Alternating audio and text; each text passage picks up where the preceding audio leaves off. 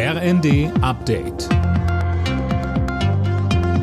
Stündlich neu. Auf den Punkt informiert. Ich bin Silas Quiring. Guten Tag. Die Europäische Union will der Ukraine weitere 500 Millionen Euro für Waffen und Ausrüstung zur Verfügung stellen. Das hat der EU-Außenbeauftragte Borrell beim Treffen der G7-Außenminister in Weißenhaus an der Ostsee angekündigt. Damit erhöht sich die Militärhilfe auf insgesamt zwei Milliarden Euro. Großbritannien hat unterdessen heute weitere Sanktionen gegen Russland gefordert, um den Druck auf Präsident Putin zu erhöhen, den Krieg in der Ukraine zu beenden.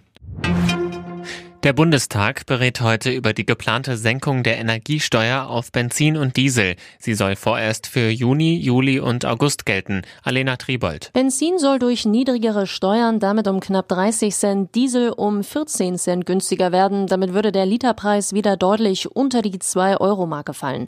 Beraten hat der Bundestag schon über die anstehende Rentenerhöhung zum 1. Juli. Im Osten sollen sie um 6,1 und im Westen um knapp 5,4 Prozent steigen.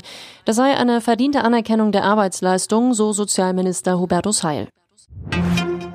In den Sicherheitsbehörden von Bund und Ländern arbeiten hunderte Rechtsextremisten oder Reichsbürger. Der Verfassungsschutz registrierte 330 Fälle in drei Jahren. In gut der Hälfte der Fälle ging es dabei um die Mitgliedschaft in einschlägigen Chatgruppen. Bundesinnenministerin Faeser stellte bei der Vorstellung des Berichts heute klar, wir dürfen nicht zulassen, zu keinem Zeitpunkt, dass unser demokratischer Rechtsstaat von innen heraus sabotiert wird. Das schulden wir auch der ganz überwiegenden Mehrzahl der Angehörigen des öffentlichen Dienstes, die jeden Tag für uns auf der Straße den Kopf hinhalten. Und gerade ihr Ruf darf nicht in Zweifel gezogen werden.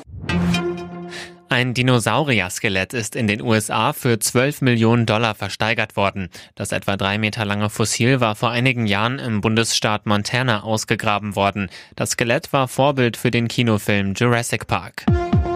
Alle Nachrichten auf rnd.de